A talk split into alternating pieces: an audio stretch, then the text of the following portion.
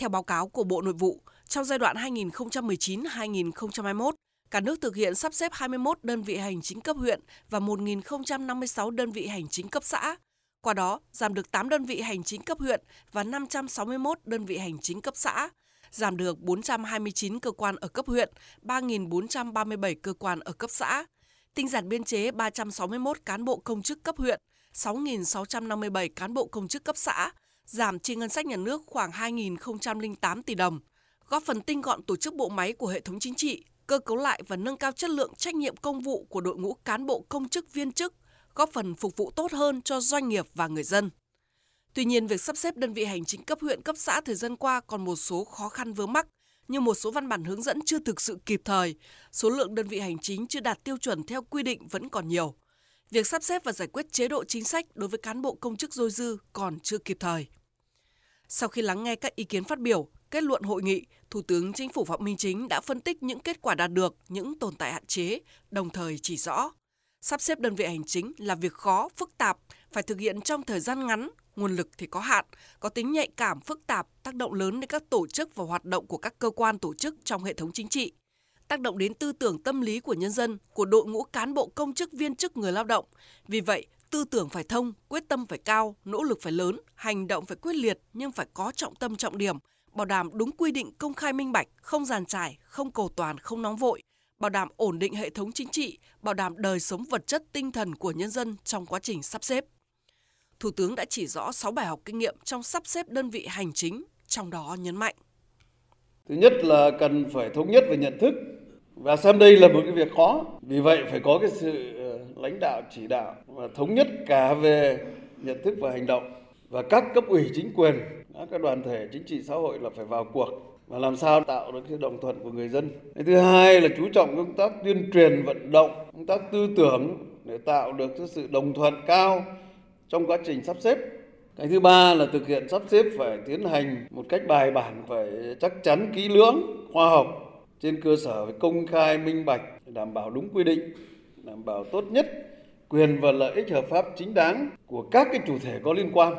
Thứ tư là việc bố trí và giải quyết chế độ chính sách đối với cán bộ công chức viên chức bị ảnh hưởng khi sắp xếp phải kịp thời,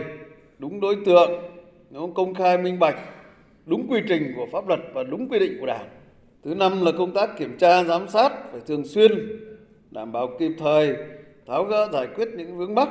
trong quá trình thực hiện. Thứ sáu là việc sắp xếp đơn vị hành chính phải tính đến các yếu tố đặc thù, mục tiêu mở rộng không gian, tạo động lực phát triển, rồi khả năng sắp xếp đội ngũ cán bộ, công chức, khả năng đáp ứng nguồn lực.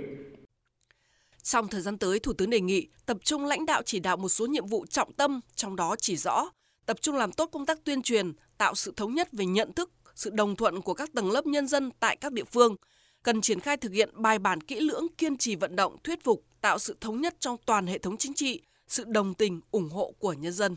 Phát huy vai trò trách nhiệm của người đứng đầu cấp ủy chính quyền địa phương, phải có quyết tâm chính trị cao, nỗ lực lớn trong lãnh đạo chỉ đạo tổ chức thực hiện, bảo đảm mục tiêu yêu cầu đã đề ra. Phải có sự vào cuộc sát sao trách nhiệm và sự phối hợp chặt chẽ của các bộ ngành trung ương và địa phương, đặc biệt là cấp ủy chính quyền tại các địa phương thực hiện sắp xếp.